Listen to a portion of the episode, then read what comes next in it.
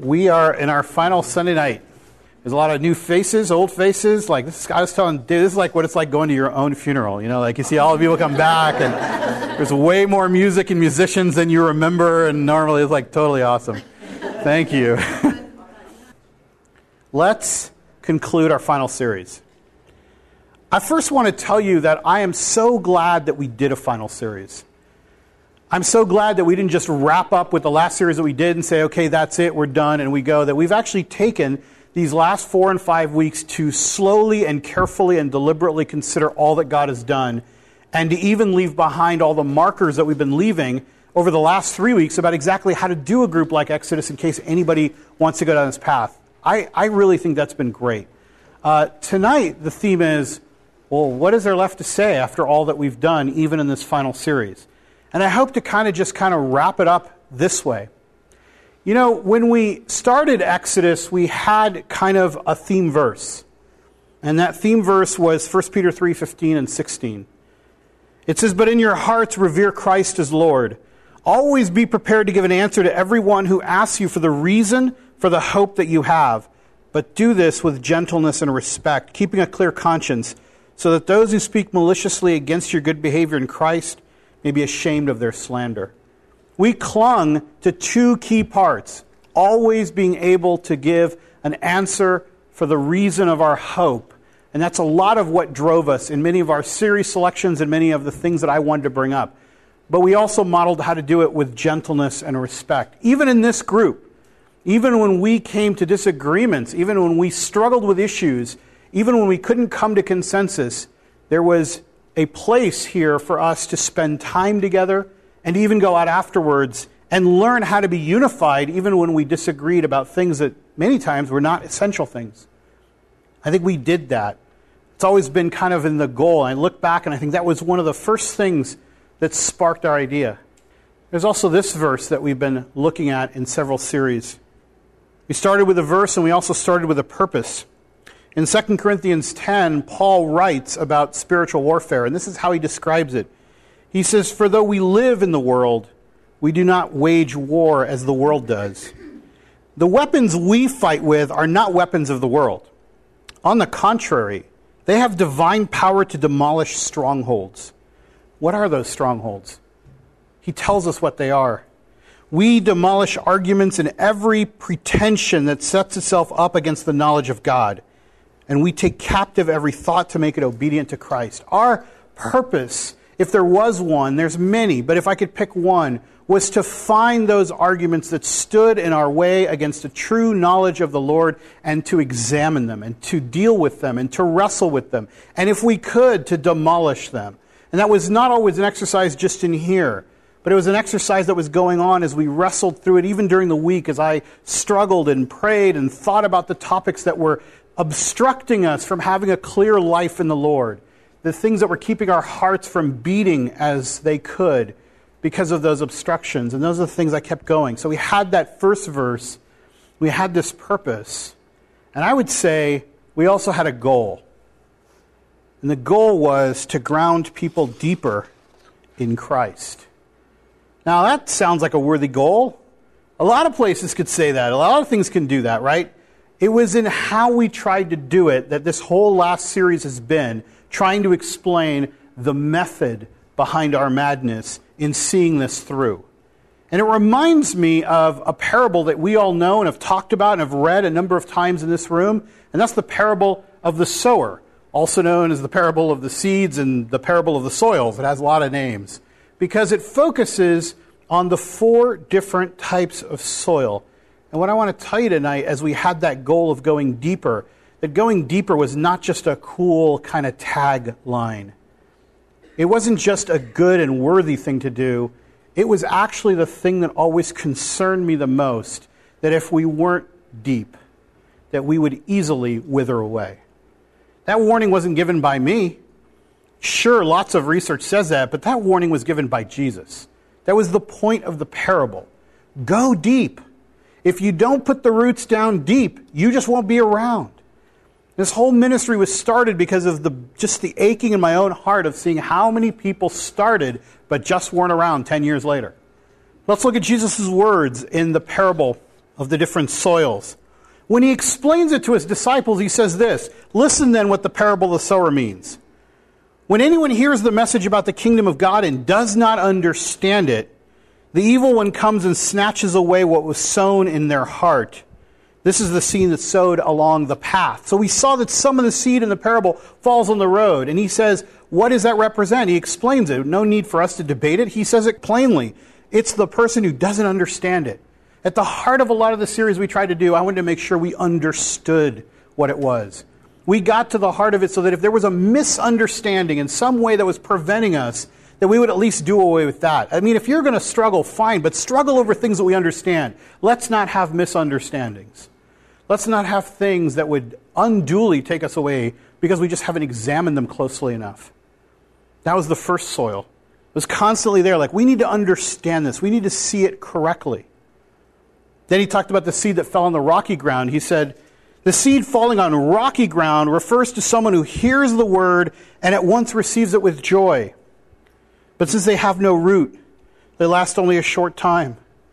When trouble or persecution comes because of this word, they quickly fall away. You've heard me say over and over that the reason that it troubles me that there's so many shallow formulations of our faith, there's so many bumper sticker ways to do it. There's so many groups that are so large and so drawing into people, but they have such a brittle understanding. What worries me is this they had no root. And as soon as the trouble comes, and I've said, Jesus says, in this life you will have trouble. I have overcome, but they don't stick around that long for the overcoming. As soon as the trouble comes to the very word they've received, they face persecution, difficulty in life. They wither away. They're gone. I've seen that in the breadth of this ministry as we've done it. He said that some seed fell among the thorns. It says this the seed falling among the thorns refers to someone who hears the word, but the worries of this life and the deceitfulness of wealth choke the word, making it unfruitful. They received it. They might have even understood it, but it was the worries of life, and the deceitfulness of wealth, and that's why we spent so many series going after those things. What is it that troubles us? What is it that attracts us?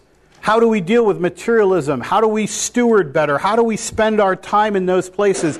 Because I saw that even for those of us who are mature, who were not going to be thrown away because of the troubles that come in persecution or the troubles that come as a result of being a believer, I saw that some of us who could be very well deeply rooted just wouldn't be fruitful because we were living in a way that wasn't stewarding and honoring of what God had put before us. And you've probably heard the word stewardship come out of my mouth more times than probably anything. Because I didn't want us to say we got everything there, but we were distracted. We were made unfruitful.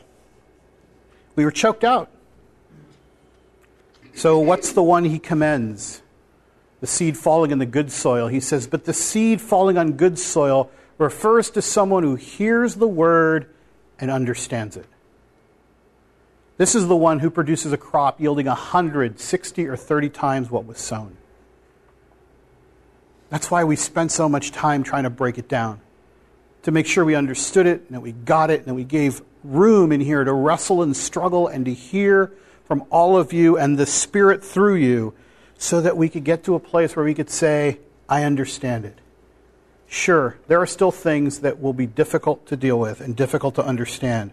But that is what we were trying to achieve all the way. We started with a verse, and then we started with a purpose to actually, in some way, demolish arguments that stood against the knowledge of God. And the goal was to see people produce fruit as a result. As we contemplate what's happening as we wind this down, you're going to hear me say that now you're being sent out to be that fruit and to produce fruit elsewhere. That's the theme of the retreats. I'll leave some of that for there, but that is the, the fruitfulness that I'm hoping that we find. So, along the way, after we started with those goals, what we ended up doing was discovering a method to go deeper together. That method helped us to identify our own struggles. It made us think more deeply about our faith.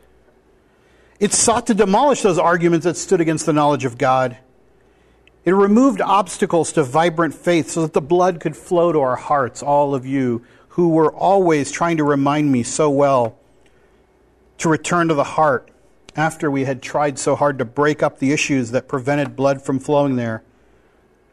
It was ultimately a heart exercise. And I would say, very importantly, maybe most importantly, by allowing people to deliberate and to participate and to talk back, we gave a voice to the Holy Spirit live in this room in every single discussion. The Spirit was speaking audibly to us, and we could hear it through your words and through your deliberation. A couple weeks ago, I asked you, what did you learn along the way? I asked you to give cards. I want you to think like just imagine that somebody came along this path called Exodus and you wanted to see what was down the path, and you guys had left a nice box of notes saying, This is what you'll find if you go down this path. I picked out a few of them. I got a lot of nice cards. Uh, I'm going to read a few just so you get some idea of what you said. One person said, Be prepared for the wildest ride in the wilderness. You will be stretched, you'll be angry, you'll be dumbfounded, but you will be changed. Be open minded and flexible. Speak your mind and be open to change. Another person said, There is freedom and comfort in sharing our lack of answers and our common struggles. I learned that it is okay not to arrive at concrete black and white answers to questions about my faith. I learned that the process of questioning and still retaining my faith with other curious believers was more valuable.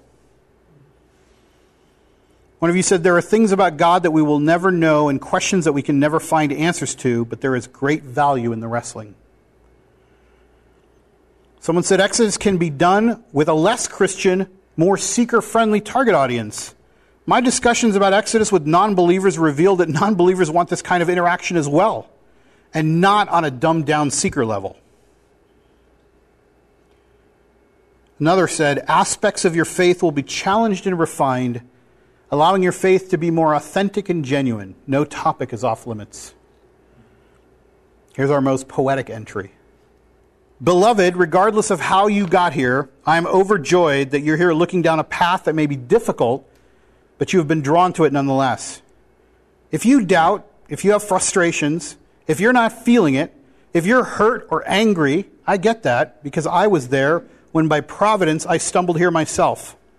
I'm being completely candid when I say that through this group, God reclaimed my heart, devotion, and attention.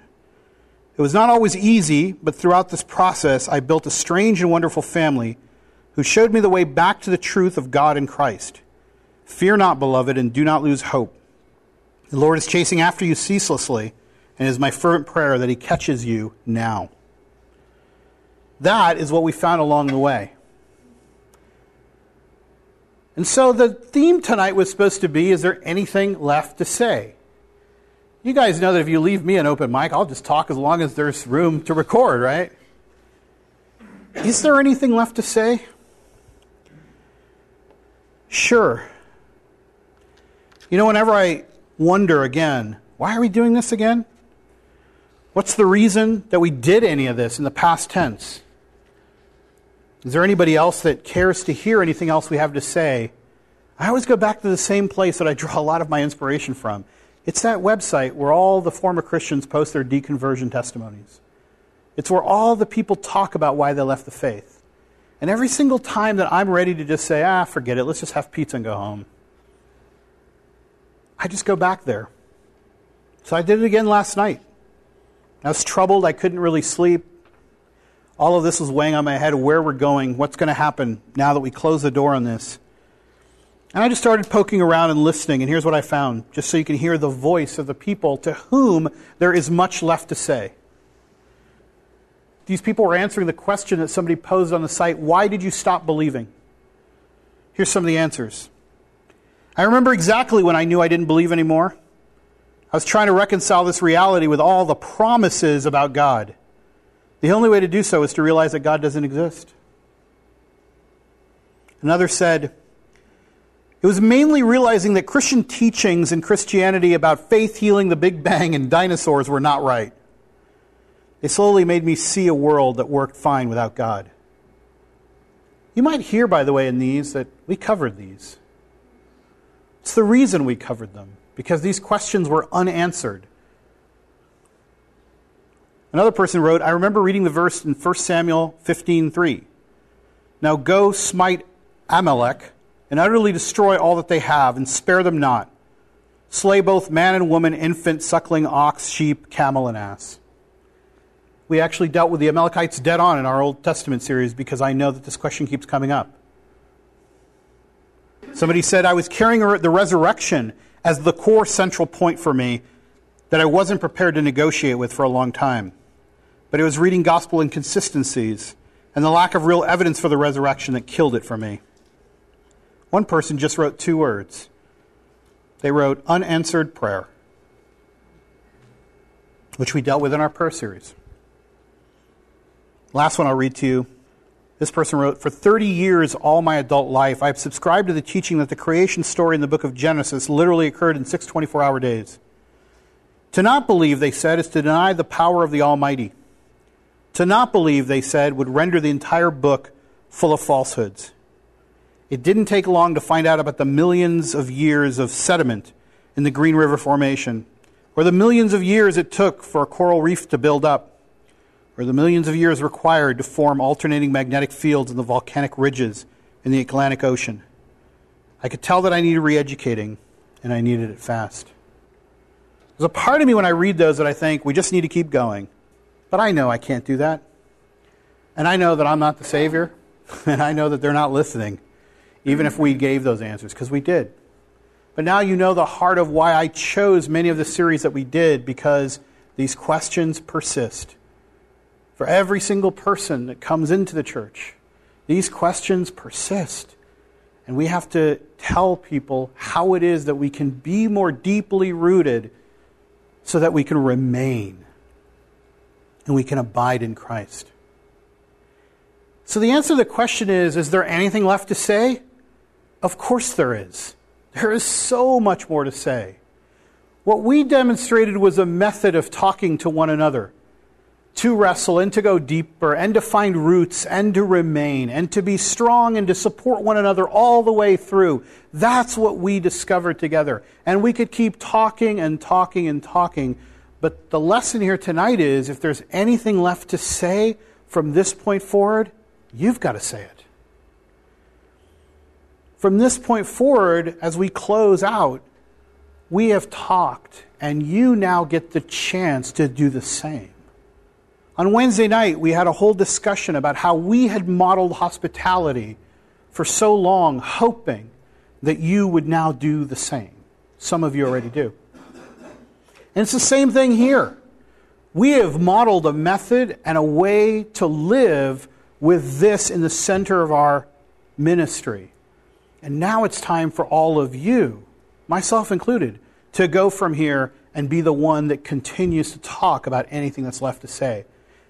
And I can tell you, the first place to start is there are still these people asking these questions. And they will be asking them all the time. And the, and the real issue for us is Will we respond? Will we take the time to enter into their lives and dialogue in the way that we did here to bring about? I mean, sure, there are people not going to let you do it. But there are people in your lives that will. And it may take another method. It may not be the Exodus method. It may not be an interactive forum. It may not be dialogue like this. It may be something as simple as neighborly love or a relationship that develops. Whatever it takes, though, what we have learned in here is that we can talk to break up misunderstandings, to help people understand the faith better. And God is the one who's going to do the ultimate work. But that doesn't absolve us of the responsibility He's given us to be ministers of the gospel. And that does not end the minute we bring somebody into the kingdom and get them to say something, to acknowledge. It's the discipleship, it's teaching them to understand and obey all that He's commanded. So, yes, there's plenty left to say. I'm hoping that you will say it. One of the things that you will be able to do from this point forward is you and anybody hearing my voice steward the podcast that we've created. Those are for you to continue to resource yourself so that you can talk to others, but more importantly, you might find that the best thing to do is to recommend them to somebody who needs to go through that process. That's something that we all hold as a responsibility because we created these together. Chris, uh, last week I think it was, challenged like, are we just going to leave them where they are or is there more that needs to be done? Yes, I thought about that question. There is more that needs to be done. And we'll be doing some of that work kind of behind the scenes, trying to keep the stuff going. But the place where it really resides is in your hands because you were here. You helped create them. The Spirit spoke through you and you wrestled. They're your questions. That's the reason everybody listens to them because they like the fact that people can interact and talk back and wrestle. That's what they learn from. That also means they belong to you. You steward them. You hold them for the Lord and His purposes, which means you need to put them into effect somehow, whether in your own life or by passing them on to somebody else. Because if you believe they're a valuable resource, they're the gift from the Lord that we need to steward. So I give you that charge to take them. Don't be shy about them. Uh, they really could have the power to unblock things that lead to a vibrant heart of faith again. So, from this point forward, if there's anything left to say, you're saying it. I've got one more thing to say, and that is to say thank you. Of course, I can't do that in two words. I have a couple of things I'd like to actually thank people for in running this long. We've run for nine years, and I've got quite a few thank yous, so you have to sit through this. I'm thankful for Derek Moen, who gave me the courage to step back into ministry so many years ago and helped me to rediscover teaching after having almost lost that gift entirely. I'm thankful for Dave Seow, who was the best man at my wedding and led me to love the church again and led me to the mission field where that's the reason he's the best man at my wedding because I met my wife, uh, ended up leaving my job, and uh, was ready to restart Exodus when the time was right. Dennis Bachman played a big role in this. He was at that time the lead pastor at New Song. He took a chance on an unknown commodity, which was me. Uh, doesn't look like a youth leader, doesn't act like one. Um, he gave us a lot of freedom travel this path. I mean, maybe he did all that because I wasn't paid. And it was like, ah, what the heck, you know? I can get more of those free guys.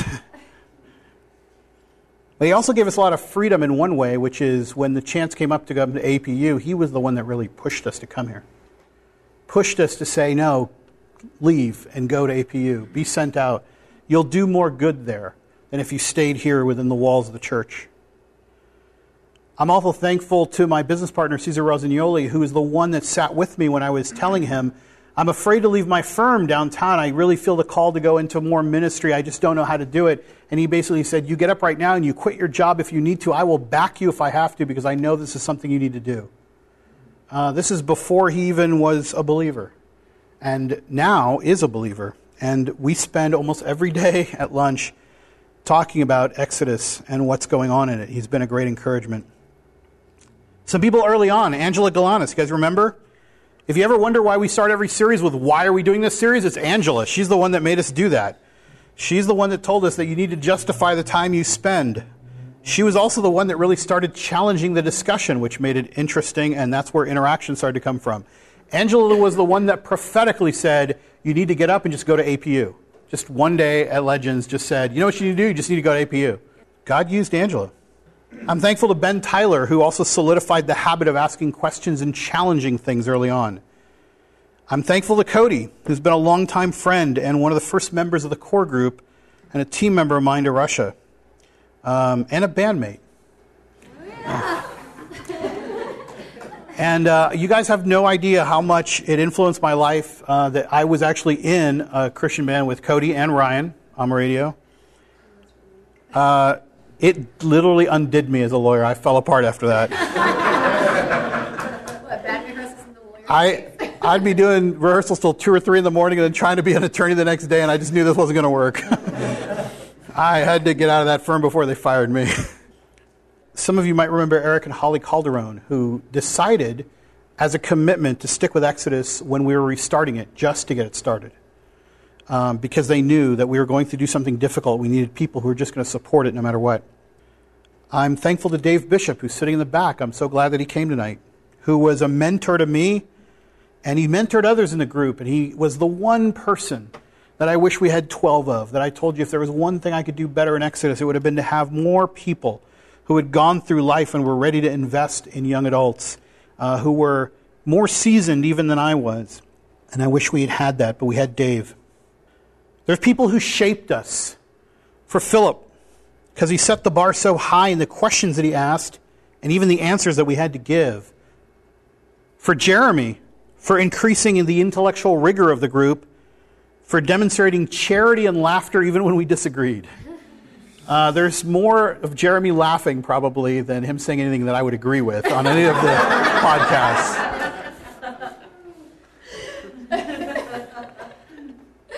And I've said it before, and it's been said even last week, that, you know what, no matter how we might have disagreed about things at times, there was so much uh, respect and charity and laughter that we could just go out and continue to be friends. And I think that's a model, even for people who vehemently sometimes disagree. And I'm not talking about he and I, I'm just talking within the church.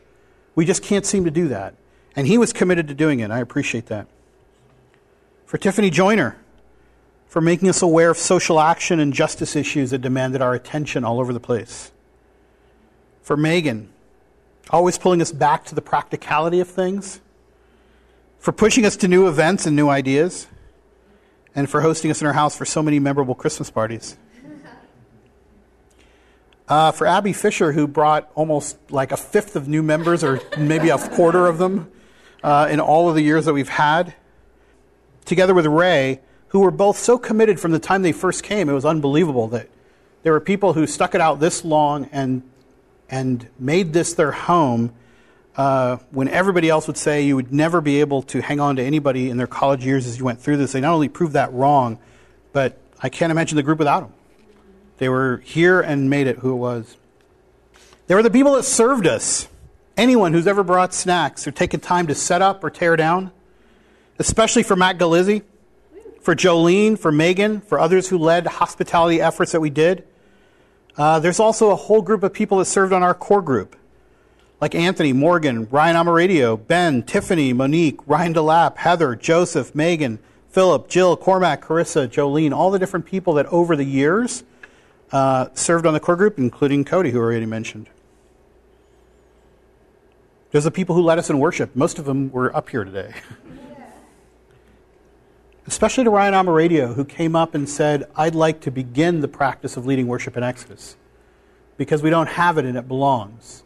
Um, who I think at the time was all rock and roll and very little worship. And actually said, Do you think it's okay if I try this? And I was thinking, Of course it's okay. And led us for four years and today continues to lead worship professionally. For Ryan DeLapp, who took over four years ago, who's led the worship team for four years, and I'll talk about a little bit more later. For everybody else who sang with us, for Soren, Dan, Morgan, Alyssa, Matt, Heather, Jess, Dong, Chris, Catherine, Jill, Ray, and going way back, you could even count Angela, Andrea, and Kevin Harkins, if anybody remembers Kevin. There's been a lot of people who've put in time over the years to do that. Now, here's some special thank yous that I think I've left the end for Ryan DeLapp, who led us in worship and arranging to get others to lead worship for four years, who took care of every aspect of worship without me having to worry about a single night, and who actually paid particular attention to what we were learning so that we could express that in worship in the group. I don't think we could have done it without Ryan. Give me a hand.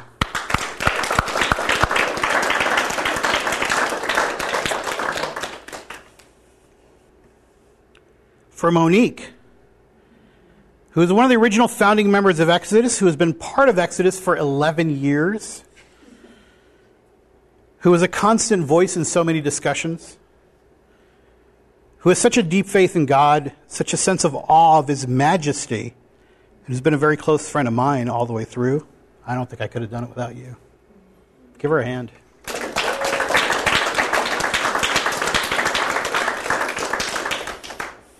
To Ben Joyner, who's been one of Exodus' strongest supporters and most loyal workers, taking a hand in almost everything we've ever done.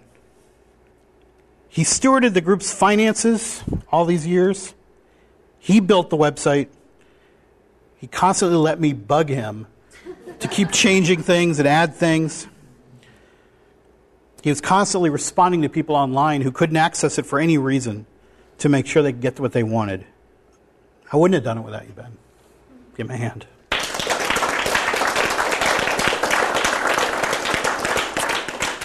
And to Morgan, who came to Exodus as a seminary intern, while working on his MDiv and committed to work three full years with us without pay. And he continues this day to be the strongest part of how we're able to do what we did. Uh, even after becoming a college pastor at New Song, he continued to work and strengthen Exodus. And for five years, he's taken care of all the content every single Wednesday night. And I made special note of that this last Wednesday night, as some of you know. That the reason we even had anything to do on Wednesday nights other than just eat and sing was because of Morgan. He's been a constant companion and a loyal friend. And I think what amazes me about Morgan is his obedience and desire to see others grow in their relationship with God. Uh, he has giftedness to seek people out for one on one spiritual conversations, and he brings that to every discussion. So I think I would say that it's Morgan who's really been the pastor of Exodus. So give Morgan a hand.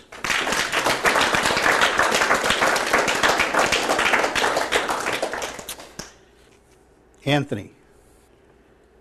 I could count on one hand the number of times that Anthony has missed in nine years. And I think it would actually be a finger left, maybe.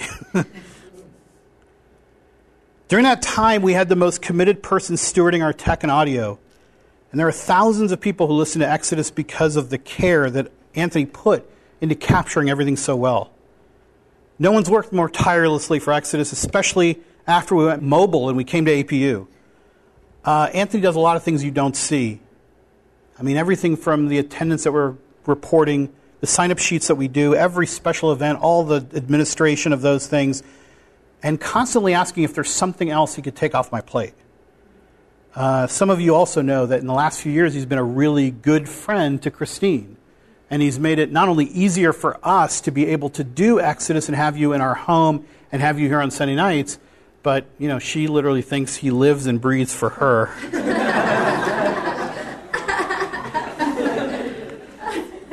there is no way we could have done this without Anthony. Give him a hand.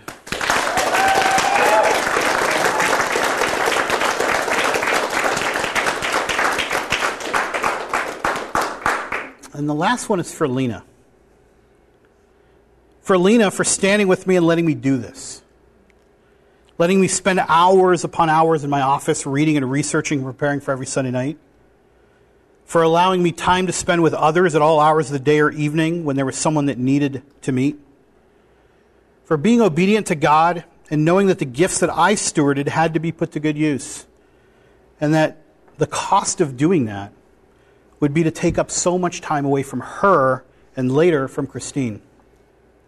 I think we should thank her because she loved people in the group and for welcoming them all into our home and making them feel that they were part of our family, not just there for a program. All of you know that Lena is very introverted, but she always loved seeing the people in this group at our house. I think we should thank her for listening to others and caring about them in ways that I really couldn't for prompting me to remember what was important about what we were doing in Exodus and sometimes what wasn't so important. For allowing our service to Christ to be the center of our marriage and not a sideshow, not an extracurricular activity. She knew that when she signed up for this that it was going to be all encompassing. And I really am thankful for tuning out the voices the way she did that said we couldn't do ministry anymore when we had a child and for raising that child right in the midst of the ministry that God had given to us. I'm thankful that she's always been real with me, always reasonable, and always affirming. Give Alina a hand.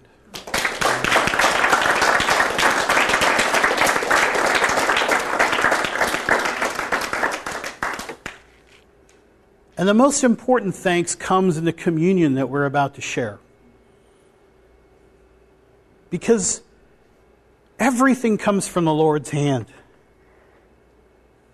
It's hard for me to wrap this up because I know how good the Lord has been to me. And so in communion, we remember all that He has done. He has given us a group that we can come together and love one another in community. We recognize that in communion. He sent us the Holy Spirit, who spoke so loudly in this room I've learned so much and grown so much from this ministry. And everything we do, we give back to the Lord because it's He that gave it to us. Our tradition in communion has been to come up one by one and to take and light a candle, signifying that we are the light of the world. I ask you to do that tonight, and as you do, to give thanks for what the Lord has done in this group. And remember that this is not done for the people who still can benefit from what we have done. That our legacy of having modeled an interactive forum and left behind almost 300 podcasts doing it is in our hands. Consider today how we thank the Lord and continue to steward what He's given us. At the end, we'll take communion together and then continue in worship. So come on up whenever you feel ready. Take the bread, take the cup, light a candle, signifying that we are the light. On the night that he gave himself up for us, Jesus took the bread, gave thanks, and broke the bread. And he gave it to the disciples and he said, Take, eat, this is my body, which is given for you. Do this in remembrance of me. Likewise, when supper was over, he took the cup and he gave thanks and he gave it to the disciples and says, Drink from this, all of you, for this is my blood of the new covenant, poured out for you for the forgiveness of sins. Do this as often as you drink it in remembrance of me. And so, in remembrance of these mighty acts, we offer ourselves in praise and thanksgiving as a holy and living sacrifice in union with Christ and remembering his offering for us. And we proclaim the mystery of our faith. We are all united in Christ, and because of him, we live. Let's pray together. Lord, every good and perfect gift comes from you. First and foremost, the gift of yourself where you have invited us to know the triune God by entering into a relationship conceived before the creation of the world, that we might have the chance to know you and be in you and be saved for all time. Lord, thank you for this group and what you have done through it. Lord, we thank you for the things we cannot even see and the ways we do not even know. Lord, we trust in your sovereignty that you will work to make this word that we have participated in go forth from here. Thank you for just the opportunity to have partnered with you all these years. The gift you gave us and just the chance to be part of this. What you are already doing and will continue to do in the world. That you invested in us just this small talent Lord, may we have returned it to you many times over so that we would hear good and faithful servants for what we did with your time and your treasure in every moment we spent together. Pray this in your name. Amen. Jesus said to his disciples that he longed to eat this with them and that he would eat it again with them when they were together with him in paradise all the more that we would also be at the Lord's Supper together again as a group in eternity. To that end, let's have communion together as we wait upon the Lord.